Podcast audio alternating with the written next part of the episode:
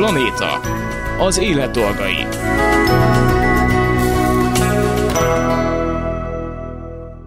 Kellemes délután kívánok, Laj Viktoriát hallják. A mai adásunk első felében a többnapos túrákra való felkészülés lesz a témánk. A hírek után pedig arról beszélgetünk, hogy a téli hideg időszakot azt hogyan használjuk ki okosan a kutyánkkal való foglalkozással kapcsolatban. Kertek alatt. Sok szeretettel köszöntöm ismét Nagy Sándort, a Túravezető Oktatók Sportegyesületének vezetőjét, aktív túravezetőt és az irány a természet.hu weboldalnak az üzemeltetőjét. Szervusz! Köszöntök én is mindenkit, csak szeretettel, sziasztok! És hát mondhatjuk azt, hogy tulajdonképpen valahol ott folytatjuk, ahol még pár hete abba hagytuk. Ugye egy kicsit belekostoltunk a természetjárás alapjaiba, és ott felmerült az is, hogy hát ez ki is lehet tolni, hát nem muszáj, nem tudom, egy nap 20 kilométert menni, vagy csak ötöt, hanem ö, szét is bonthatjuk több napra. És én személy szerint még ilyet soha nem csináltam, hogy több napos túra, de mindig bele, bele gondolok, hogy ez milyen lehet, tehát hogy inkább csillagtúrázon az ember, hogy van egy pont, és akkor onnan megy szanaszét, vagy nézzen ki ugye különböző lokációkat egy útvonal mentén, egy hosszabb útvonal mentén, és menjen abba az irányba. a szakkifejezéseket tudsz, hogy csillagtúra, nem semmiet, ezt még néha, hogy a hallgatók sem ugorják meg, amikor vizsga van a tanfolyam végén. Szerintem mind a kettő elfér egymás mellett. Pont múltkoriban beszélgettünk kék túrázásról, és raktunk össze egy csapattal ilyen kis kéktúrás terveket, tájegységek bejárására, és ott is szóba jött, hogy nagyon jó olyan többnapos túrákat tervezni, szervezni, mondjuk én egy hetest, ahol mondjuk van három-négy vándortúrás nap és egy-két csillagtúrás nap, tipikusan a bükkfensík megismerésére, mondjuk a kék túra, ahogy átmegy a, a bükkön. A bükkfensíknak pont azt a nagyon csodálatos többörös részeit, zsidórét, nagymező, olasz kapu pont nem is érinti, és akkor milyen jó mondjuk vándortúrával valóban fölmenni mondjuk Bánkútig, majd egy-két napcsillag túrával megismerni a bükkfensíkot. Mindig azt szoktam mondani, a többnapos túráknál igazítsuk a látnivalókhoz, a tervezett látnivalókhoz, meg a lehetséges mhm. programokhoz, hogy milyen típust választunk, és ahol kell, akkor szálljunk meg, fedezzük fel a környéket, ahol meg amúgy is útbe esnek azok, amiket meg szeretnénk nézni, azt meg használjuk ki vándortúrával. Uh-huh. Mind a kettő izgalmas. Na akkor most én is tanultam egy új kifejezést, a vándortúrát, mert ezt, ezt nem ismertem. És egyébként mindig olyan nehéz, nyilván amatőrként, meg aki még soha nem csinált ilyet magának az egésznek a megtervezése, hogy például, de hát, hogy nyilván akkor ez több hét, vagy nem tudom, hogy hónap, amíg az ember megcsinálja. Tehát, hogy így a reális keretek közé kellni az embernek szorítani magát, hogy mi az, ami mondjuk a szabadságába belefér, ami anyagilag belefér, meg mondjuk a teljesítő képességébe. Hogyan érdemes szerinted belekezdeni ebbe az egész világba egyáltalán, egy több napos túra? Nagyon sokat hallok arról, hogy valaki így ismerkedik meg a természetjárással, oh. hogy baráti kör, vagy valamilyen olyan társaság, akiket ismer, elsabítja őt egy ilyen egyhetes nyári túrára, vagy akár csak egy több naposra, fáradt lesz, meg nem tudom, feltöri a cipő a lábát, meg minden baja lesz, de igazából hogy olyan élménnyel tér vissza, hogy utána mondja azt, hogy hát engem érdekel a természetjárás, és mm. akkor, akkor elkezdem az egynapos túrákat. Nyilván az evolúció általában nem így néz ki, hanem úgy, hogy megkóstolgatjuk az erdei sétákat, a kisebb kirándulásokat, a nagyobb túrákat, teljesítményt túrázgatunk, majd pedig jön az igény arra, hogy akkor több napot is kint legyünk a természetben, hiszen ugye az, amikor kint vagyunk, amikor át tudunk kapcsolni abba az üzemmódba, hogy megéljük azt, hogy kim vagyunk a, a, a jó levegőn, egy teljesen más közegben, ahhoz idő kell már egy napos túrán is, és a több napos túrák alkalma nagyjából nagyjából ez a második, harmadik napon jön át, vagy uh-huh. jön ki, hiszen ugye becsöppenünk, akkor még picit pörög bennünk a, a munkahely, a hétköznapok, a család, kell aklimatizálódni, tulajdonképpen ezt a szót is lehet erre használni, még így átállunk, és az igazi eszenciája, amikor tényleg ott, ott tudunk lenni testben, lélekben egyaránt, az körülbelül tényleg ilyen két-három nap után jön ki. Úgyhogy jók ezek a hosszú túrák, és amit mondtál, az való igaz, így van. A szabadság igazítható, viszont a fizikai teljesítőképesség az való, valóban szabhat határt, tehát jó ezekre egyébként picikét felkészülni. Én azt gondolom, hogy nem kell annyira átesni a ló túlsó, de mégsem egy magas hegyi expedícióról van szó de akár felszerelésben, akár ö, picit mentálisan is, akár még, amit mondtam is, abból a szempontból, hogy tényleg azt az egy hetet ott tudjuk tölteni, és ne abban mind a hét nap, hogy reggel még gyorsan megnézem az e-maileket, még gyorsan mm. megválaszogatok, még gyorsan telefonálgatok, pár órát túrázok, ebédszünetben is azért megnézem, hogy jött-e valami, majd alig van, hogy beesek este a szállásra, mert ismét, mert így igazából élvezni nem lehet, tehát meg kell teremteni szerintem a körülményeket is, hogy valóban ott tudjak lenni. Uh-huh. Biztos segíteni is térerő mondjuk, hogy egy nem, manapság sajnos, sajnos olyan kevés hely van, ahol nincs. meglepő, igen. hogy milyen helyeken talál az ember négy Igen, Ez ijesztő is egyébként. Egyfelől jó, mert tudok segítséget kérni, de hogy egyébként meg nem akarom, hogy jöjjön az e-mail, miközben nem tudom, felmegyok ezer akárhány méter magasan. Az is egy érdekes dolog, hogy hol száll meg ilyenkor az ember, tehát hogy hogy lője be a távot, hogy mondjuk turista házakban lehet megszállni, vagy érdemes települések mentén haladni, tehát hogy mi igazából erre a bevett módszer. Hú, én még 20 sok évvel ezelőtt, amikor az első kék turámat teljesítettem, akkor még elindultam, amikor elindultam, ugye akkor nem volt se internet, se semmi, igen, 97-ről idézés beszélünk, és bárhol találtam szállást útközben, nem is Aha. kellett annyira előre terveznem, sem távot, sem semmit, szinte, sőt nem szinte, biztos volt, hogy mikor odaérek egy településre, valahol meg tudok szállni. Aha. Azt gondolom, és nem csak gondolom, tudom is visszajelzésekből, meg beszélgetésekből más túratársaimmal, hogy ez most már azért így nem működik. Jó, ha így ezt előre eltervezzük. Mindenkinek van azért egy egyéni teherbírása. Tudja, hogy egy napos túrákon kb. mi a fáradtsági szintje. Ennek általában az ilyen 60-70 százalékát érdemes venni több napos túránál. Egyrészt, mert általában nehezebb hátizsákkal, felszereléssel megyünk. Másrészt, hogy telnek a napok azért még egy jó fizikai állóképességgel bíró túrázó is fárad. Tehát valamekkora plusz fáradtsági szintet felveszünk, és nem csak a fizikai fáradtságra kell gondolni, egyszer rakódnak ránk a napok. Ez nyilván át tud billenni, mert van, aki egyszerűen a tartalékokkal rendelkezik, hogy vagy meg sem érzi, vagy egész egyszerűen újra töltődik. De egy örököl szabályként mondhatjuk azt, hogy ha nekünk egyébként a 25 kilométeres egynapos túrák az igazán komfortosak, akkor mondjuk egy 5-6 napos vándortúra, vagy bármilyen többnapos túra esetén tervezünk inkább csak 18-20 kilométeres napi szakaszokkal. Így biztos, hogy nem lőjük túl magunkat, marad idő még ugye arra is, hogy megnézzünk mindent, ami mondjuk az adott környéken még útbe esik. Sőt, én azt javaslom, hogy a szálláshelyeket is érdemes olyan csomópontokba kitűzni, olyan mondjuk településeken, vagy mondjuk városokban, akár kisebb buszozással, kiegészítve, ahol látni való is van, hiszen milyen jó mondjuk azt, hogy akkor egész nap az erdőben ott vagyok, megyek, túrázom, töltődöm, különböző kalandokat élek át, majd odaélek a szálláshelyre, lepakolok, és egy pici kis programot tudok magamnak szervezni, ami teljesen más jellegű, mint az egész napom. Sokkal diverzebbé teszi az egész élményt, valószínűleg egyébként ki is tudom pihenni egyikben a másikat, plusz a végén sokkal jobb élménycsomaggal érek haza. De egyébként van ez, a, van ez a pont, amikor az ember átesik a holt ponton mondjuk, és egy kicsit úgy, olyan értelemben kapcsol ki az agya, hogy már nem igazán tudja, hogy hol van, csak, csak megy előre tényleg, tehát viszi a lába. Az, az is van. Erre mondjuk nem gondoltam, de igen, ez is van, amikor picit úgy bezombisodunk, Igen. tehát, hogy nyilván. Én a másikra gondoltam, hogy igazából az is meg tud történni, hogy ö, Hétköznapi értelem és a fáradtság ilyen rétegekben van rajtunk, és így mindig ilyen fáziskéséssel jön. Az, amit összeszedek mondjuk a munkahelyemen egy ilyen hétfőket szerdán, az majd szombaton jön ki. és akkor nyilván, ha még van egy ilyen húzósabb időszakom, mondjuk egy ilyen tavasz végi, nyáron induló nyár elején mondjuk egy ilyen vándortúra, majd a harmadik, negyedik nap jön az ki, hogy úristen a fáradtság az elején. Nyilván az a löket, az az endorfin löket, ami azt jelenti, hogy végre kim vagyok a természetben, végre látok valamit. Az persze majd ugye én így, így spanol engem föl, és attól jobb lesz, de ami rakodott meg az előző időszakban rám, az majd kijön, és ezen is át lehet bukni. Tehát gyakran látom a többnapos túrák esetén is, hogy a harmadik, mint mondtam is, harmadik, negyedik napon, mintha újra töltődne az ember, ki is cserélnék akár, és egy ilyen kvázi új lendülettel tud jelen lenni, úgyhogy ez is meg tud történni akár. Egyébként a sátrazásról mit gondolsz ilyen többnapos túra alatt? Ez mennyire kivitelezhető olyan? No, hát hogyha nem így tervezünk, hogy akkor keressünk előre igen panziókat, magánszállásokat, hát most az internet végtelen lehetőséget ad, és még nem nagyvárosokban vagy kisvárosokban településeken, akkor igen, egyébként sátrazhatunk, kis bivakolatunk is. Azt gondolom, hogy ezzel teszteljük magunkat, uh-huh. tehát én azt javaslom, semmiképpen ne azt csináljuk, hogy életünk harmadik túrája, elmeszünk, elmegyünk, megveszünk mindent, és akkor utca neki fussunk egy hét sátrazásnak. Teszteljük magunkat egy hétvégén, hogy érezzük magunkat, mitől lesz komfortos, mindenkinek más az igénye.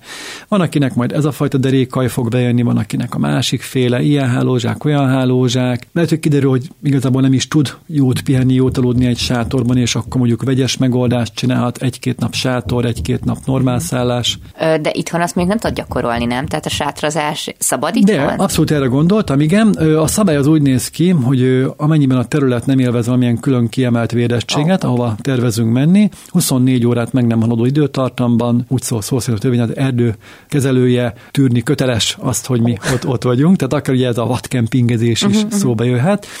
De egyébként én azt gondolom, hogy itt is óvatos duhai elvén lehet, hogy először érdemes kipróbálni valamilyen kempingben, vagy valamilyen tényleg erre kijelölt helyen. Nagyon sok helyen most a vendégházak kertjében is lehet mhm. sátrazni, vagy, vagy kisebb ilyen panziók is a, a panzió területén belül engednek például sátrazni. Uh-huh. Érdemes ott kipróbálni magunkat, hiszen ugye egy, egy ilyen hely, meg egy teljesen nomád vadkemping között egy óriási különbség, hogy oda mindent magunknak kell vinni, beleértve a tisztálkodáshoz szükséges vizet, a estére, éjszakára, reggelre szükséges enni, valót. Ez megint csak azt mondom, hogy felkészültség kérdése. Tényleg azt gondolom, hogy, hogy hozzáadhat sokat, hogyha először ezt kipróbáljuk, teszteljük, és ha minden rendben van, akkor önnek egy ilyen több napos kalandnak. Ugye nyilván ez egy plusz kiló a hátizsákomban, hogy viszek sátrat, de hogy azért bele lehet nyilván abba a hibába esni, hogyha településeken szállok meg panziókban, hogy túl sok mindent pakolok egyszerűen, amire nincs szükségem. De hogy mégis azt feltételezném, hogyha elmegyek egy hétre túrázni, hogy azért oda kell váltóruha, meg nem tudom, esetleg egy váltócipő, rengeteg víz, hogy azért az, az nyom. És nem tudom, hogy hol lehet meghúzni a határt, hogy mire, mi az, ami kell, és mi nem. Igen, így szokott kezdődni, hogy mindenki berak egy hetes túrára a hat váltópólót, aztán rájön igazából kettő elég. Ó, oh, de hát bele is e- Erre is. Igen, igen, de hát majdnem minden szálláson lehet mosni, és a hátizsákra kiterítve napközben remekül megszállad másnapra. Persze kinek mi az igény szintje, most ezt, ezt tényleg mindenki magának tudja, van, aki nagyon erős és inkább visz hat váltásruhát, van, aki meg azt mondja, hogy észszel él, vagy legalábbis a saját értékrendje szerint észszel él, és kitapasztalja, hogy neki mennyire van szüksége. Tényleg erre is azt mondom, hogy egy ilyen hétvégi próba jó, mert lehet, hogy tényleg az jön ki, hogy mondjuk nagyon izzadékony, nem akar mosással vesződni, viszont nagyon megtelt és költe, nagyon könnyű technikai ruházata van, amiből öt darab nyom annyit, mint egy pamutpóló, és akkor persze miért ne vigyen minden napra. Hát és a pakolás egyébként egy napos tőlen is probléma szokott lenni. Nagyon-nagyon sok uh, szor az történik, hogy egy napra is annyit iszünk magunkkal, mint a csatába indulnánk. Biztos, ja. Úgyhogy ez több napra is. Több napra nyilván ez, ez megdőlhet, hiszen nem fér bele fizikailag a hátizsákba. A teszt itt is nagyon fontos. Én azt szoktam mondani, hogy ha több napos csörre már be vagyunk pakolva, akkor menjünk le este, ahol lakunk, lakótelepen, nem tudom, a házak közé, és egy olyan órát sétálgassunk. Érezzük, hogy milyen az a zsák, mikor, hol nyom, vállat, derekat, hogyan tudjuk komfortosra állítani, mennyire, mennyire mozogja ki magát mondjuk egy lépcsőn, egy emelkedőn, egy lejtőn, uh-huh. már ha ezt valahol lakóink közelébe ki tudjuk gyakorolni. Tényleg, ha ez még előző nap este is kiderül, még akkor is sokat javíthatunk ugye az átpakolással, uh-huh. és másnap a túránk már is, már is sokkal komfortosabb lesz. Egyébként érdekes, hogy nem is gondolná tényleg az ember, hogy nem, nem abból áll, hogy leveszek az áruházban egy hátizsákot, nem tudom, 15 litereset a polcról, és akkor az jó lesz nekem, mert hát valóban nyomhat itt, ott, nem biztos, hogy pont jó, vagy nem biztos, hogy jó bakancsot választok, hogy milyen kemény a talpa mondjuk, hogy adott jó-e arra az adott területre, amire menni, menni akarok, szóval ha bele gondol az ember, azért iszonyatosan, jó, nem iszonyatosan nagy, de ez egy nagyon nagy felkészülést igényel átgondolni előre, megtervezni, hogy mi az, ami nekem jó lesz, főleg, hogyha nincs ebben tapasztalatom mondjuk. Szerintem mondhatjuk azt, hogy minél több időt, energiát tudok szánni erre, a felkészülésre, annál komfortosabb lesz a túrám. Hiszen túrázni azért megyek, hogy, ezt már mondtam is az elején, ahol vagyok, azt meg tudjam élni, azt a természeti környezetet, a látnivalókat, magát az erdőben létet, magát mondjuk a, a, a vándorlás, ugye a haladás örömét. Uh-huh. Ezekre minden fog tudni koncentrálni, ha minden harmadik másodpercben itt nyom, ott nehéz, uh-huh. ezt hagytam otthon, nem így kellett volna, elfogyott, és így tovább. Tehát tényleg középhegységi viszonyok között Magyarországon azért tényleg nincs akkora tétje, mint egy magashegyi expedíciónál, ezért fogalmaznám inkább tényleg így, hogy magamnak teszek jót, hogyha ezeket a kis próbákat, a kis, kis átgondolásokat megcsinálom, hiszen a végeredmény lesz, lesz sokkal jobb. Türelmesnek is kell szerintem magunkkal szemben, hogy elsőre nyilván vagy sikerül, vagy nem, de ez nem baj, tapasztalatnak egyébként tök jó lesz, és majd a következőn akkor ezeket a tapasztalásokat beépítve tudom majd még jobbá tenni de a felkészülés biztos, hogy sokat rak hozzá. Meg hát spórolni is lehet azért, mert ezek nem, nem keveset. termékek, szóval... nem keveset, Van, és ha már szóba hoztad a boltot egyébként, ezért érdemes olyan szakületekbe elmenni, ahol olyan eladók vannak, akik maguk is túráznak, igen, és ha oda meg, hogy hát figyelj, én nem tudom, nem nagy túrázó, eddig egy naposokon voltam, de most meghívtak egy több naposra, mit javasol, szállítsunk össze együtt egy szettet. És akkor nem is kell persze nyilván mindent most megvenni, amit ő javasol, de legalább meghallgatni, hogy mit miért, és uh-huh. akkor már összefüggéseket is megértek, elolvasok még mondjuk egy-két cikket, meghallgatok egy-két ilyen műsort, mint Na. ez, és akkor picikét én is teszek azért, hogy valószínűleg a végeredmény jobb legyen. De mi az, ami mindenképpen be kell, hogy kerüljön egyébként egy, egy hátizsákba, mondjuk iránytű, térkép, töltő?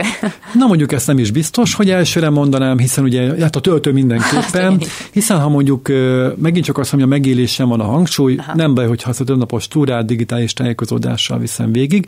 Nyilván otthon megtervezni jó papír térképen, el is lehet rakni a zsákba, de ha azt mondom, hogy oké, okay, majd segít engem valamelyik okostelefonos alkalmazás, azzal rendben van. Az alapszabály az a nagy hátizsák összeállításánál, hogy válaszok kön több napra szükséges dolgokat és az egy napra szükségeseket, hiszen minden több napos túra az több egy napos túra. Uh-huh. Én szeretném magam az egy adott napon is komfortosan érezni, tehát elő tudjam húzni viszonylag könnyen az aznapi ételt, de a zsák legajából kelljen kímátkozni, egy esővédő felszerelést, egy poharat, hogyha a forrással innom kell. Viszont a többnapos, több napra szükséges holmik úgy legyenek bepakolva, hogy a komfortos hátizsák viselést segítsék. Erre szintén egy nagyon egyszerű szabály van. A nehezebb és merevebb dolgoknak a gerinchez háthoz és a hátizsák aljához kell közelebb lennie, míg a könnyebb, puhább és a alakjukat könnyebben változtató dolgoknak, nem tudom, összehengergetett pamutpóló, vagy nem tudom, esőkabát, pedig a felső részeken és a külső részeken kell lenni. Így stabil marad a hátizsák, a tartásunk is meg tud maradni könnyen, tehát könnyen tudunk arra figyelni, hogy ne fájjon a derekunk így napközben. Plusz, hogy mondtam is, segítjük azt, hogy a, a, az egy nap alkalmával, egy adott nap alkalmával is mindenhez hozzáférjünk. Másik nagyon fontos szabály, hogy nem karácsonyfa hátizsák, tehát kívülre nem aggatunk mindenféle dolgokat. Pedig őt szoktam látni, hogy egy kis tányért, meg ez egy, be, hát, egy műanyag pohár belefér, csak Aha. ugye amikor a 4,5 kilós sátor is kívülre van, úgy, ahogy van, egy darabba felaggatva, az nem annyira visszaesek kényelmesek, ah. amikor egy szűk ösvényen ilyen dzsindzsába bennük részen kell mondjuk áthaladni. Sátor is nyugodtan ki lehet szedni a bolti csomagolásból, hm. külön menni a rudat, külön menni a külső belső Aha. részt, hogy mondtam is, merevebbeket alulra hátra, a könnyebbeket felülre kívülre rakni, abszolút el fog férni útközben, külön nem fog megsértődni a sátor, hogyha nincsen egymás mellett két része, nekünk viszont sokkal könnyebb lesz. Talán, ha egy dolgot mondhatnék, ami nyugodtan elfér kívül, ha a derékaiak közül ezt a nagyon könnyű polifómot választjuk, uh-huh. és nem ezt a felfújhatót, na, puf neki az a kis fél kilós, egy kilós lány ott kint lifeg, azt még mondjuk megette a fene, uh-huh. azt viszonylag nehéz is éppként belőle be zsúfolni. Igen nagyon másnak nem igazán van helye a hátizsákon kívül. De hátizsákról eszembe jutott, hogy még nagyon régen, egy pár éve volt a vendégünk a, a Female Yeti, nem tudom, hogy ismered el, nagy világutazó, na, na. és hogy neki ez a, na hát igen, hogy ez volt a felkészülési módszere, hogyha nem a hegyekbe volt, hogy megpakolta a hátizsákját, hogy hány kiló volt, és ment fel a panel izé, tízemeletes lépcsőházában fel. Na, muszáj valahogy felkészülni, így van, így van. Jó, ez nyilván nekünk egy kicsit extrém, de hogy most itt nézegettem, hogy mit ajánlanak egyébként, hogy hogy hogy érdemes felkészülni. És az edzettséget azt ajánlották, hogy úgy érdemes lemérni, hogy Cooper tesztet végzel el. Azt a. Hogy ugye adott idő, 12 perc alatt hány, mennyi méter tudsz azt igen, igen, igen, igen. De azért szerintem erre nincs feltétlenül. Ez kicsikét túlzás szerintem, így van. Azért mondtam ezt a 60-70 százalékos szabályt, mert azért egy, egy egészséges életmódot folytató embernek, akinek a táplálkozása, a pihenségi szintje megfelelő, ha tényleg 25 kilométeres túrát amúgy minden ennedik hétvégén teljesíteni tud, akkor egy huzamban 18-20 kilométereket 5-6 napon keresztül is egészen biztosan bírni fog. Nyilván, hogyha az életmódján ezt nem teszi lehetővé, stresszes időszaka van, nem tudom, négy gyerek van otthon, és csak rászakad a háztartás már három hónapja, vagy bármilyen másokból nyilván leterhet, és nem tud pihenni, vagy valamilyen módon a táplálkozását nem tudja megfelelő szinten tartani, akkor ez persze nem igaz, de minden más esetben viszont igen, tehát tényleg szerintem ekkor rákészülés azért, azért nem kell, meg azért ne felejtsük, tényleg nem magas egy expedíció, elindultam, és legközelebb majd a következő Jeep vesz fel három hét múlva a hegység túloldalán, mm úgy látom, hogy négy nap után nagyon kimerültem, egész egyszerűen megszakítom, sokkal többet ér az egészségem, valamint az, hogy még egyébként egy olyan élménycsomaggal támozzak, ami inkább jó, és maximum a végére csúszik bele egy olyan, hogy hát elfáradtam, és most majd legközelebb majd biztos tovább fogom bírni, de legalább akkor nem, nem okozok nagyobb kárt magamnak. Hát igen, sokszor van az az érzés, mint akit nagyon vertek másnap, hogy Tud az jó lenni, tehát am, amit hát, szintén sokat hallok, hogy az a, az a fajta fáradtság, ami reggelre megszépül, azt szoktam mondani, hogy este persze mindenki még ne egy-egy olyan furcsa szó ki is a száján, de aztán igazából kilussza magát, reggel föl kell, ugye körbenéz, úristen, hol vagyok, jaj, de jó, hogy itt vagyok, és úgy megszépül, és ez a megszépülő fáradtság szerintem jó tud lenni. É, és hát ugye a múltkor beszélgettünk a vezetett túrákról is, és gondolom, hogy nem csak olyan területen jön ez jól, ami mondjuk nem ismerek a magas hegyekben, hanem akár több naposoknál is gondolom, hogy népszerű lehet a vezetett Abszolút. túra, sőt, talán még népszerűbb is gondolom. Vagy hát ezt most így nem tudnám osztályozni, de igen, igen, az, azt gondolom, hogy hasonlóan, hasonlóan népszerű, vagy inkább azt a szót használnám, hogy egyre elterjedtebb, uh-huh. hiszen mint ugye egy nap napra is jó az, hogyha van, aki bemutatja nekünk, hogy adott tájegységet, vagy adott részt, ahol éppen túrázunk. Ez több nap esetében pláne így van, hiszen mondjuk ott a több napot is ő úgy építi fel, hogy az tényleg konzekvensen kvázi egymásra épülő napok legyenek. Lehet, hogy én is meg tudnám kútfőből csinálni, de akinek ugye jó terepismerete van, vagy egyáltalán ismeri ennek az egésznek a filozófiát, hogyan lehet, vagy hogyan érdemes egy ilyen több napos túrát összeállítani, őtől valószínűleg jobb élménycsomagot tudok kapni. Illetve olyan túrákra megyek, ahol nem is egy, hanem mondjuk több túravezető van, ott nagyon sokszor a csoport tagjának a igénye, bájtottsága, érdeklődési köre, felkészültség alapján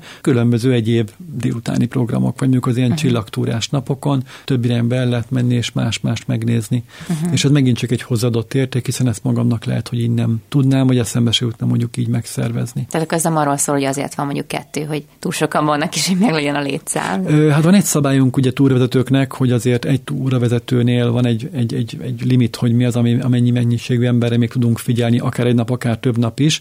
Ez több napon esetében még hatványozódik is idézőjelben, hiszen ott bármi történhet, és uh-huh. azért, tehát ne azért nem tudjunk végigvinni egy hatnapos túrát, mert már a második nap mondjuk az egyik segéd túravezetőnek más dolga van a csapat egy kisebb tagjával, vagy egyszerűen valakit le kell kísérnie. Úgyhogy igen, abszolút hozzáadott érték is tud lenni, amellett, hogy egyébként meg bizonyos létszám kötelező is, hogy többen legyünk. De akkor gondolom mm, adásban is van Akár. képzés, tehát a túravezető képzésnél ez benne igen, van. Igen, igen, Az is, amikor az egy napostan is szóba jön. Több napostan inkább tényleg ez, hogy a programok sokszínűségét uh-huh. biztosítani, hogyha tényleg valamiért a, a valamelyik napnál már szét kell választani a csoportot. Mert hát itt megint kibuknak azok a problémák, amiket az egynapos vezetett túráknál beszéltünk, hogy fölélőtte a teljesítő képességét, hát az itt ki fog bukni nyilván egy hét alatt, hogy valaki lebírja.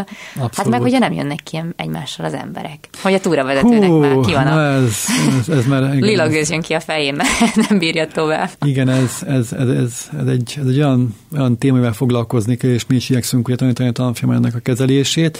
Nincsen recept rá, meg hogy nincsenek szerintem így előre megírható vagy leírható szabályok, alkalmazkodunk-e nekünk is, hogy éppen amikor egy szituáció ott van, akkor azt hogyan tudjuk kezelni. Én viszonylag kevés ilyennel találkoztam, kevés ilyenről is hallottam, amikor mondjuk egy ember tönkre vágta volna mondjuk egy csoportnak az egyhetes túráját, de való igaz egyébként, hogy előfordul az tényleg azért, mert egy olyan időszakában van valaki, hogy ott súlódások fordulnak elő. A teendő egyébként nagyjából hasonló, mint egy egynapos túra esetén, hiszen most, hogy egy napot tesz tönkre egy ilyen eset, vagy egy soknapos túrának egy adott uh-huh. ez majdnem hasonló. Ezért is például jó a nagyobb létszám, hiszen akkor itt el lehet vonulni külön a, a egyik segéd túréltőnek a, a adott személlyel, illetve hát itt még mindig ugye, ha az első nap ezt különböző finom eszközökkel elő tudjuk hívni ezt a problémát, akkor még az összes többi nap az meg tud menekülni ettől a helyzettől. Igen, nagyon jó emberismerőnek is kell talán ehhez lenni, hogy az ember igazán jó túravezető lehessen, vagy hogy mondjam, jól kell tudni rezonálni a különböző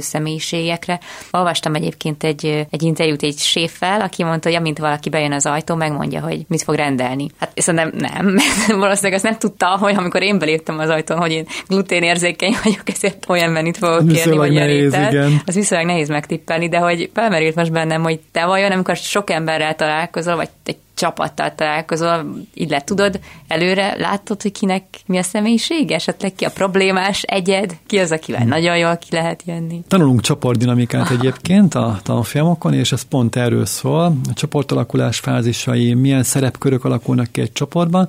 Azért 6-8 ember fölött ezek a csoportdinamikai szabályok szinte mindig életbe lépnek, illetve 6-8 embernél, mert ezek a csoport szerepek is nagyjából felelhetők, ugye ezt hmm. talán így, nem tudom, becenevekről te is ismered, mindig van egy, aki mindenkinél minden mindent jobban tud, van egy kis introvertált, aki inkább visszahúzódik, van ilyen kis erőforrás közül, aki bármilyen igény szükség van, akkor ő ott van és csinálja, és vannak egyébként többen, akik így, így mennek és így teszik a dolgokat, és mit én, akár beszélgetnek, akár csak el vannak a saját kis dolgokkal. Mm. Vezetőként jó az, hogyha szövetségeseket tudunk keresni, de rögtön, amikor odaérünk reggel a találkozóra, körbenézünk, hogy és hogy felmérjük a terepet, látjuk, hogy ki az, akivel majd foglalkozni kell, őt még szövetségesét tesszük. Ha elve látjuk, hogy valaki hozott magával valamit, akkor ugye ezt igyekszünk kibeszéltetni vele például, vagy hát félrevonulva akár külön beszélgetni vele, hogy ő is érező, bizalom van, elfogadás van. Amit mondta, és itt ez a, ez a két dolog, hogy, hogy nem csak hogy rezonálni a másikra, hanem hogy legyünk befogadóak, és hogy nyitottak a, a másik emberre úgy, ahogy ő ott abban a pillanatban van, és ez nem egyfajta előítélkezés, jelent pont az ellenkezőjét. Lehet, hogy beindul ami gondolat a fejünkben, meglátunk valakit mondjuk egy nem tudom, Novicentúj ránézésre és félmillió forintos felszerelésben, és, és akkor stopot nyomunk, és azt mondjuk, hogy oké, okay, most egy tök szuper túráról bejött, de engem nem ez érdekel, hanem hogy milyen hangulatban van, hányszor volt túrázni, mit vár ettől a túrától. Egyébként az is egy, egyfajta ökölszabály lehet, hogyha a túrán résztvevők azt érzik a túravezetőtől, hogy mindenkit egyformán kezel a túravezető, és mindenkit kvázi egyformának is tekint, az nagyon-olyan sok még el sem kezdődő konfliktus vagy jelenlétet ki tud simítani. Hiszen akkor ugye, aki esetleg olyan, hogy tudja, hogy őt általában valamilyennek szokták címkézni, vagy valahogy szokták kezelni, ugye mit fog látni, hogy én most nem ez, nem ez történik meg, egyszerűen úgy kezelnek, mint bárki más, csaj, de jó nekem. És akkor ez a másik oldalra is igaz, hogy aki esetleg egy picit visszahúzódóbb, ő is lehet, hogy nem kell neki ott szerepelnie, hiszen nagyjából egy, egy egál kezelést kap a, a vezetőtől. Egyébként ebben a kis témában, most ebben a résztémában, amit felvettettél, fogunk majd beszélgetni, mert hogy ez egy nagyon érdekes dolog, hogy ezek a helyzetek, meg a természet, meg ez az egész, hogy hogyan tudja kivésegetni az emberből az érzéseit, vagy az elakadásait, és, és egyebeket. De hát most itt sajnos lejárt az időnk. Meg kell köszönjem a beszélgetést Nagy Sándor túravezetőnek, és a túravezető oktatók sportegyesületének vezetőjének, és akkor későbbi adásokban jövünk vissza. Köszönöm szépen. Köszönöm szépen, itt lehettem. Planéta. Az élet dolgai.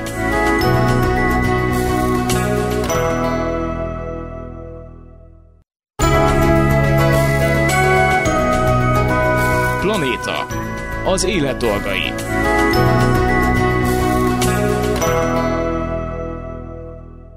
Üdvözlöm újra a hallgatókat, továbbra is Laj Viktoriát hallják, és akkor megyünk tovább gazdiképző rovatunkkal. Gazdiképző. Társállattartás felsőfokon. Sok szeretettel köszöntöm ismét a stúdióban Nyakas Gábor, kutyás szakember. Szervusz, köszönöm szépen, hogy ismét itt vagy velünk. Én köszönöm, hogy itt lehetek, és üdvözlöm a kedves hallgatókat is. És most uh, már éppen, amikor adásban vagyunk, nem tudom, hogy milyen idő lesz, de most nagyon szép őszi időnk van, azt hallottam, hogy az őszi időszak a legideálisabb időszak arra, hogy elkezdjünk a, a kutyánkkal foglalkozni, vagy kiképezni őket. És rögtön az jutott eszembe, hogy vajon miért lehet ez? Hát biztos azért, mert nincs 40 fok, és nincs mínusz 10. Tehát, hogy jobban jelen tudok lenni fizikailag és fejben is. Minden tudsz. Tehát, hogy mindenki csak a kutyában gondolkozik. Persze a kutyának is nagyon fontos, hogy ideálisak legyenek a körülmények, de hát a gazdának is nem izzad, sokkal több energiája marad, minden szempont szempontból sokkal jobb. Ugye mindig azt szoktam én mondani, hogy nem tudom például, tudod-e, hogy a maratont hány Celsius fokban a legideálisabb futni? 15? 13, azt mondják a szakemberek, tehát majdnem beletrafáltál, és hát ennek megvan az oka, és én azt gondolom, hogy ez az időjárás, ez a tizenpár fok, ez nagyon ideális a gazdának, már nem izzad, a kutya is nagyon élvezi, még nincsen nagyon hideg, bár mondjuk a vizeink ilyenkor már hidegek, de hát olyankor, ahol csinyán bánunk, úgyhogy ez több szempontból is jó, és ne felejtsük el, hogy a kutyát legjobban majd a téli időszak viseli meg, teljesen mindegy, hogy az udvaron tartott kutya, vagy lakásban tartott kutya, hiszen ugyanúgy nem fog hozzájutni a napfényhez, ugyanúgy terhelni fogja őt is a korai sötétedés, a, a szélsőséges időjárás, tehát mondjuk az, hogy hajnalban súlyos mínuszok, napközben felmegy egy-két pluszra, és a többi, és a többi. Úgyhogy fel is kell készíteni a kutyát egyébként a térre, legyen az udvaron, vagy még egyszer mondom, lakásban tartott. Na, ez egy ö, olyan szempont, amit még igazából nem gondoltam át, hogy nem csak minket viselhet meg ez az egész évszak váltás, hanem magát a kutyát is. Nekem, ami inkább eszembe jutott, az az, hogy ha sokat esik, nem tudom, behavazódott az utca, négykor már sötét van, lehet, hogy nem fogom lemenni vele 4 és 6 között sétálni, vagy 6 és 8 között egy jó két órára, mert egyszerűen nincs kedvem kimenni. De Biztosan nem is fogsz lemenni. Viselni. Persze, meg leesik az ónos eső, akkor ugye nem mész el, hogy eltörd a lábadat, vagy eltörd a kezedet, mert elesel, vagy akár a kutyát veszélyeztesd, szóval erre fel kell készülni.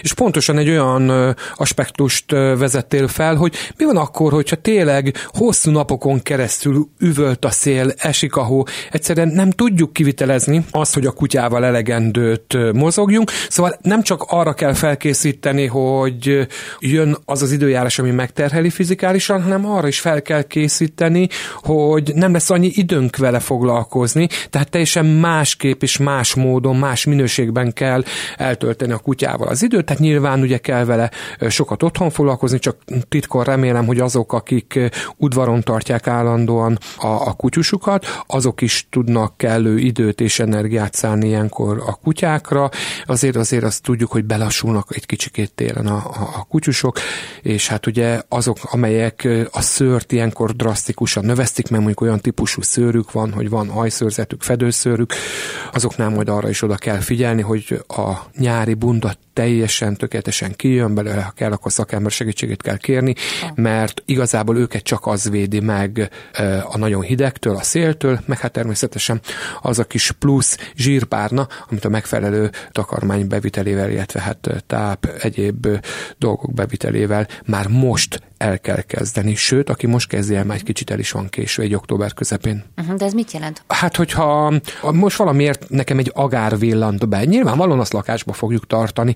Oké, és teszünk rá kutyaruhát, de ő attól még fog fázni, csak nem annyira, uh-huh. és, és egyszerűen fel kell halmozni, nem jó a kifejezés, tehát kell egy kis plusz zsíréteg ö, fedje. A kutyát jobban fogja bírni, a hideget, ugye energiát abból fog nyerni, egy csomó fehérje csak zsír sírban oldódik, sorolhat. Nem, ennek én nem vagyok a szakértője, és a, nem ez a szakterületem, de hát nyilván, ahogy mi védekezünk a hidegtől, csak mi fel tudunk költözni, a kutyát nem tudjuk olyan szinten felöltöztetni, és nem csak fizikálisan, hanem majd mentálisan is terheli őket a nagy hideg, hiszen minket is. Pont egy nálam nagyon aktuális témába vágtál, mert az ivartalanítás után egy örökbefogadott kutyusom van fél éve, meghízott szegénykém, és nagyon nehezen mennek le róla a dekák. De most akkor lehet, hogy a tél nem is annyira ideális, hogy a lehető legszűkebb diétán tartsam? Ez egy nagyon-nagyon jó kérdés, és nagyon örülök, hogy felvetetted. Nálad ugye a kutya lakásban van. Tehát innentől neked nem kell különösebben a kutyánál plusz zsírt vagy plusz uh-huh. kondíciót építeni, hiszen a nap jelentős részét melegben és biztonságban tölti, és relatíve te is meg fogod keresni azokat az időszakokat levinni, amikor ugye nincsen túl hideg, illetve felöltöztetett. Az ivartalanításnál megint csak nem vagyok a szakértő, de sok esetben sajnos ez marad, amikor felnőtt kutyát ivartalanítanak. Nem tudom, hogy mi az oka. Nyilvánvalóan hajlam kérdése is, hogy miért hízik meg egy kutya, viszont annak a szakértője vagyok, hogy ez a kutya meg fog hízni, tehát egy jelentős plusz uh, súlya rendelkezik. Hány kilós ez a kutya most? 19 és 40 deka azt hiszem, és 21-ről ment le. 19 kiló.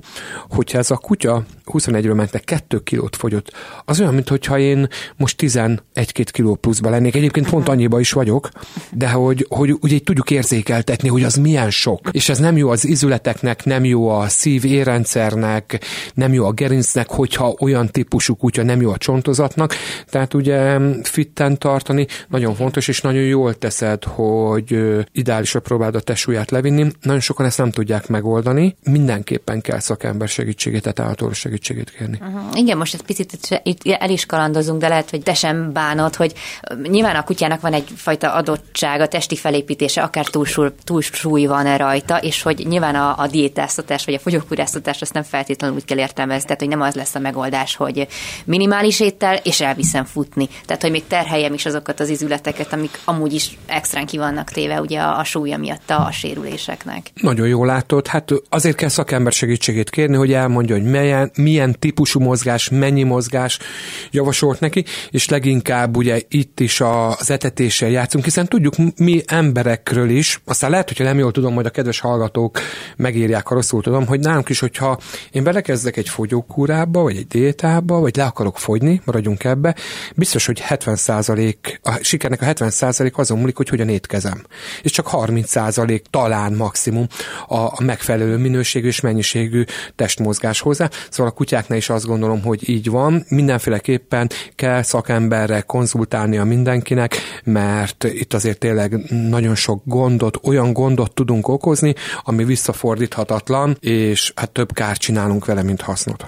De visszatérve akkor ugye a kiképzésre, ami az eredeti témánk volt, és egyébként, hogyha az iskolába jár, járunk a kutyával együtt, akkor például a, a tréner is fel tudja ezekre hívni a figyelmet, szóval például tök jól működött ez a mi esetünkben is. Ezért mondtam, hogy nincs, igen. igazából nem is tértünk el a, a témától, mert mindig elmondom a gazdáknak, hogy túlsúlyos a kutya, rávetítem, hogy arányaiban nézze meg, hogy ez mekkora probléma, és hát a kiképzőknek ez egy nagyon fontos feladat, hogy felhívja a figyelmét a gazdáknak erre. Ugye beszéltünk az őszi, most még ideális időjárásról a kutya kiképzéshez, de viszont egy másik aspektus, hogy mikor kezdődjön szerinted meg egy kutyának a képzése. Mi az a kor, amikor mondjuk már befogadóképes, és nem tudom, jól tudok vele együtt dolgozni. Az anyakutya már nulla napos korától tanítja a kiskutyát az alomban, tehát nem tudjuk túl korán kezdeni. És e- a profi tenyésztők már foglalkoznak a kiskutyákkal, mielőtt a gazdákhoz adják. Nyugodtan lehet attól a naptól kezdve a kutyákkal elkezdeni foglalkozni, ahogy oda került hozzánk. Ugye nagyon fontos, hogy kell egy tuti stratégia. Tehát pontosan értenem kell, hogy a kutya úgy tanul, mint én. Meg kell értse, mit akarok, időt kell hagyni a rutinszerzésre, csak utána szabad követelni. A legtöbb ember követel, mondok egy példát, kiskutya elkezd valamit rágni a lakásba, akkor egyből fúj, fúj, fúj, nem szabad, nem szabad. Tehát ez a kiskutya nem tudja mi az, hogy fúj vagy nem szabad azért, mert én ismétlen vagy egyre hangosabban mondom, vagy nagyon hangosan rászolok, vagy rácsapok a kis popójára. Mondjuk az, hogy rácsapok a kis popójára, ott már megérti, hogy valamit akarok, csak hát ugye ez egy folyamat, tehát az már a követelés része. Tehát szépen megint csak közhelyesen szakember segítségét kérve e, meg kell értenünk, hogy hogyan tudjuk megmutatni a kutyának, elmagyarázni, hogy amit éppen csinál, az nem szabad. De akkor visszafele kialakítani a motivációt, figyeljen, hallgasson a nevére, beállítani az etetéseket, hogy tényleg a szobatisztaság minél hamarabb megjön, hiszen ezekre kell megtanítani a kiskutyákat. És azt is szoktam mondani, hogy soha nem tanítunk szitut a kutyának, mm, de az életünk miatt valamilyen szinten mégis rendszerben élünk, tehát a kutya pontosan tudja, ha felkelünk, akkor le fogjuk vinni hamarosan őt a dolgát elvégezni, úgyhogy a tanulás alatt mindig odafigyelek, hogy egy picit mindig másképp tanítom, más helyzetben, más sorozatban gyakorlok a kutyával, hogy megtanulja, soha semmi nem történik, ugyanúgy mindig figyelni kell a gazdára, mert ő fogja megmondani, hogy éppen mi fog soron következni. És hát az ősz időszaknak még az lehet a, az előnye is, meg a hátránya, hogyha ilyenkor van kölyök kutyánk, akkor azért menjünk bele a rossz időbe, és egyre kevesebb időnk, meg kedvünk, meg energiánk van kivinni a kutyát, és a szocializáció pedig nagyon fontos volna a kutyának, hogy ugye a körülötte lévő ingereket, amelyekkel nap mint nap találkozik, hanghatások, fényhatások, emberek, másik kutyák, ő ezt megszokja és jól szokja meg ezeket a dolgokat. Ugyanakkor pedig az előnye az, hogy azért viszonylag van egy hosszabb téli szünetünk, mondjuk ettől sokkal jobb a, a nyári szünet, tehát főleg azoknak, akiknek ugye gyermekeik vannak, és több hónapot otthon van a, a gyerek, de hogy azért ki lehet használni ezt az időszakot arra, de az, hogy az időjárás és az egyéb dolgokat figyelembe véve kétségtelenül jobb a tanításra, képzésre, mint mondjuk egy nyári időszak, az biztosan így van. Kölyök kutyánál ugye említetted a téli-nyári szüneteket, de amiben viszont bele lehet csúszni, hogy tök jól megtanítom, nem tudom, hogy ne pisiljen be a házba, meg nem, nem tudom, hogy ne féljen a biciklitől, de hogy a szeparációra is meg kell tanítani, gondolom a kutyát. Az a szeparációs szorongás az nem az a fő hogy nincs otthon a gazda, hanem hogy nem tud egyedül lenni a kutya, vagy nem tud elbújni, vagy nem, nem érzi magát biztonságban. Szóval ez egy komplex dolog. Ugye akkor lássuk be, hogy én itt nagyon okosan mondom, hogy a gazdák túl gyorsan hagyják otthon a kutyát egyedül, de hát mi választásuk van? Ugye? Mert hát senki nem tud heteket, hónapokat otthon maradni az új kis kutyával, hogy azt beszoktassa, hogy azt tényleg lépésről lépésre hozzászoktassa a kutyát. Én azt gondolom, hogy azok a kutyák szoronganak nagyon és, és, és érzik nagyon magukat rosszul, akik egyedül vannak hagyva, akiknél azon túl, hogy van erre hajlam, a gazda nagyon gyorsan próbált túllépni. Azt, a tap, azt tapasztalom, hogy a legtöbben azt tanítják, hogy menj ki, hagyd magára egy percre, ha csöndben marad, menj vissza, dicsérnek, de ez a kész gyakorlat kimenni. Én ezt úgy szoktam tanítani, hogy valami kézzel fogható és értelmes dolgot is mondjak, ne csak itt a, a nagy mellébeszélés menjen, hogy én azt tanítom meg a kutyáknak, meg a gazdiknak, hogy zárja be magát a különböző helységekbe a kutyussal. A nappaliba, a konyhába, a fürdőszobába. Tehát szokja meg a kutya azt, hogy azt a kutya, hogy be van zárva egy helységbe, de ott van a gazda, az imádott gazda, akivel szívesen van együtt. Ugye kezdjük egy nagyobb helységbe, aztán egy kisebbbe, aztán még kisebbe, de például szoktam azt mondani, hogy a következő lépés az, hogy egy ilyen gyerekrácsot lehet kapni mindenhol, szereljünk fel az ajtóra, és kezdjük mondjuk azzal. Akkor utána a rendes ajtót csukom magamra, meg a kutyára. És akkor utána meg lehet azt csinálni, mondjuk elvonulok a fürdőszobába, vagy a konyhába, és beteszem az, ezeknek az ajtajába ezt a babarácsot, és nem tud bejönni mondjuk a konyhába utána a kutya, de ővé az egész lakás vagy előszoba, ugyanígy a fürdőbe, de ott van gyok egy karnyújtásnyira tőle, tehát lát, de szépen fokozatosan tanítom meg neki, hogy nem tud közelebb jönni hozzám, még el nem jutok oda, hogy a lakásban el tudom zárni úgy magamtól, hogy én otthon vagyok, de ő el van zárva egy helységbe, úgyhogy nem is lát.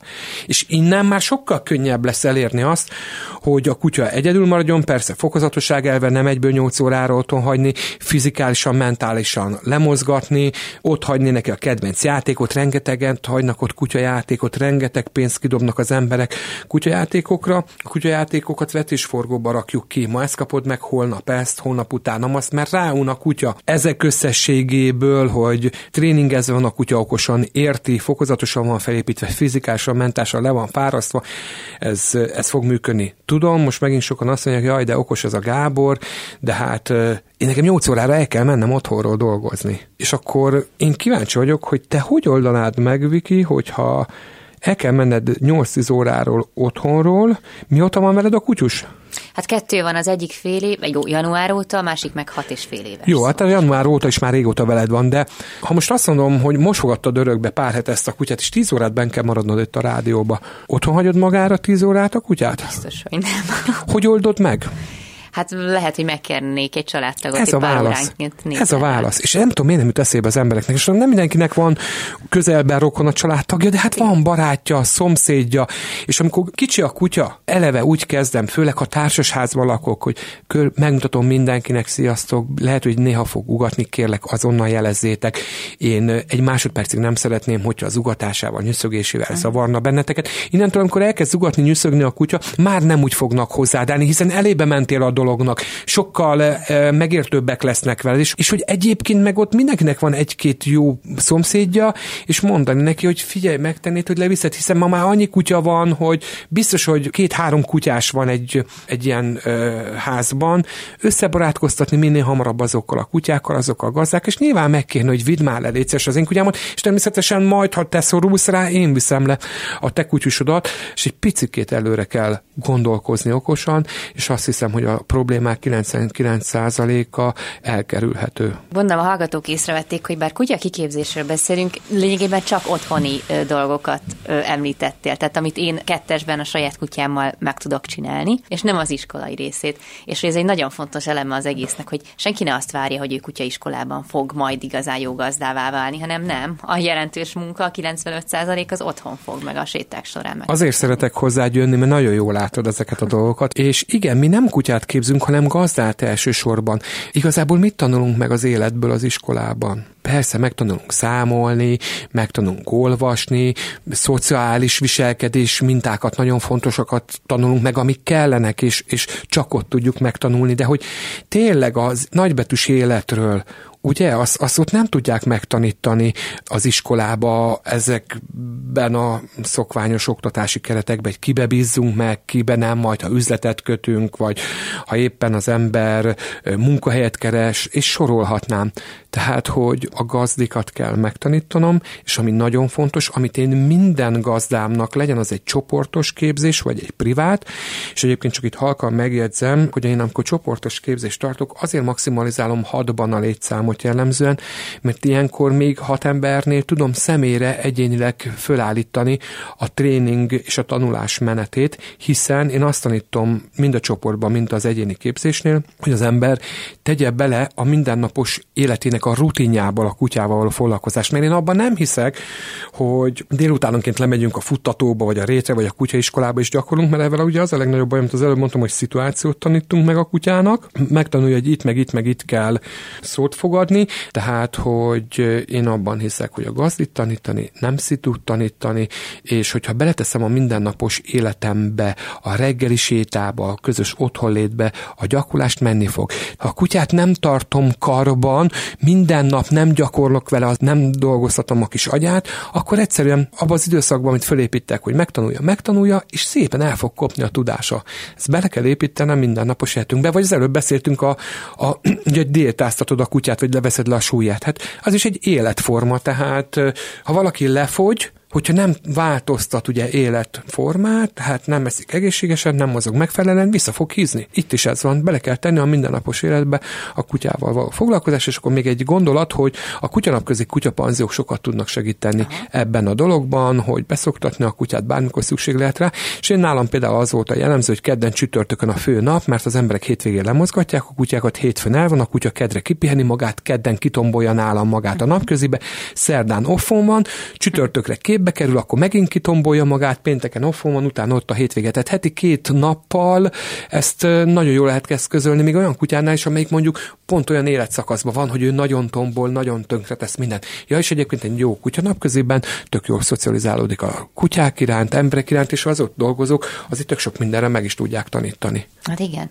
De egyébként olyan kutya való napközibe, aki jellemzően nem túl, hogy mondjam, szociális? Nagyon jó a kérdés, és most mindenki, aki hallgat, és azt gondolja, hogy az ő kutyája nem való kutyanapköziben, annak azt mondom, hogy nem találtad meg a számodra megfelelő kutyanapközit, hiszen ott vannak a szakemberek. Ki tud nekem segíteni, ha nem a kutyanapköziben dolgozók szakemberek? Hol tud a kutyám a legnagyobb biztonságban szociálisá válni, ha nem egy biztonságos, irányított keretek között, és hát nyilván mindegyiknek megvan a protokollja, hogy nekem is megvan, a protokoll, hogy hogy lehet hozzám kutyát hozni. Elhozza, megnézzük, hogyha úgy ítéljük meg, hogy nem elég szociális, akkor én nem fogom elküldeni, hiszen ő neki pont az a célja, hogy el tudja hozni, akkor elmondom, hogy milyen lépések mentén tudja itt hagyni, vagy tudja beszoktatni hozzám a kutyát. Nincsenek nagy titkok. Nyilván azt a kutyát külön teszem, és a meglátásom szerint pórázon szépen, fokozatosan elkezdem egyik-másik kutyával összeszoktatni. A félős kutyával relatíve könnyű dolgom van, az agresszívval meg még könnyebb, mert ugye azt visszafogni lehet, teszek rá egy szájkosarat, pórázon tartom, és ami nagyon fontos, hogy a, hogy a másik kutyát, amikor először elkezdem összeszoktatni másik kutyával, azt is pórázon tartjuk, és Aha. azért itt nem kell nagy történetre gondolni. Ritka az olyan kutya, amelyik mondjuk, ha kankutyus és nagyon agresszív, hogy ő beleáll a, a szukákba, és a szukákat is akarja támadni. Nagy ritkán van ilyen, de nagyon hamar rájönnek, hogy, hogy hogy a szukákkal mi a helyzet, és onnantól már csak türelem, szakértelem kérdése az, hogy ez hogy megy. Egyébként ez hihetetlen, de aki régóta ezzel foglalkozik, és tényleg igazán profi egy-két alkalom után még a nagyon agresszívnak tűnő kutyákat is be lehet tenni a csoportba, és az igazán kemény fickókat is azért relatíve hamar be lehet szoktatni, mert tényleg egy biztonságos műanyag szájkosár, ami sem a kutyában, aki viseli, sem a többi kutyában nem tesz kárt, azért egy szakember ezt meg tudja oldani. Én egyébként kettő-három tréning után simán a legagresszívabb kutyát be tudom tenni az összes többi közé. Lehet még csak szájkosárral, de be tudom tenni, és már nem, nem, nem erősködik, hiszen ne felejtsük el, amikor egy kutya agresszívan viselkedik, az valójában nagyon megterhelő neki. Mm. Tehát az, ott az idegrendszerét az nagyon keményen terheli. Meg hát némelyiknek a fizikumát is. Na, hát akkor szerintem tanulságként levonható az, hogy nyilván az ezerszer elmondod, de tényleg, hogy kérjünk segítséget, és hogy ne elkerülő magatartást folytassunk. Tehát, hogyha valami nem tetszik az adott kutya viselkedésében, akkor foglalkozz. Nagyon vele. okos dolgot mondtál, ezt én tanítom most a, a mentorátjaimnak is, mert képzek lendő kutyakiképzőket, hogy sajnos, és tényleg nem szeretnék senkit megbántani, de Magyarországon nagyon jellemző, hogy az emberek inkább úgymond ilyen konfliktus kerülőek, hogyha valami nem megy, megy, vagy valamibe egy kicsit bele kéne állni, vagy oda kéne tenni magunkat, és ezt kérem értse mindenki jól. Inkább azt mondjuk, á, nem, mert, mert nem akarom, hogy megsértődjön a szomszéd, nem akarom, hogy megharagudjon, hogy összeveszem, pedig csak tényleg annyi a dolog, hogy kedves szomszédok, ne haragudjatok, most lehet, hogy egy-két napig, vagy egy-két hétig ugatást lesz, kérem szépen a türelmeteket, csokit viszek nekik, teljesen mindegy, de egy kicsi előrelátás, és, és az emberek szeretik azt csinálni, ami megy nekik, pedig pont azt kéne gyakorolnunk, ami, ami nem megy. És ez így van a kutyáknál is. Most hát én a kutyáknál ez így van, én csak erről nyilatkozom. Nagyon szépen köszönöm Nyakas Gábornak, kutyás szakembernek a, az értékes és érdekes információkat. Köszönöm. Köszönöm, hogy újra itt lettem. Ezzel pedig a műsor végéhez értünk. Köszönöm az egész órás figyelmüket, további kellemes rádióhallgatást kívánok. Laj Viktoriát hallották, viszont hallásra. Planéta. Az élet dolgai.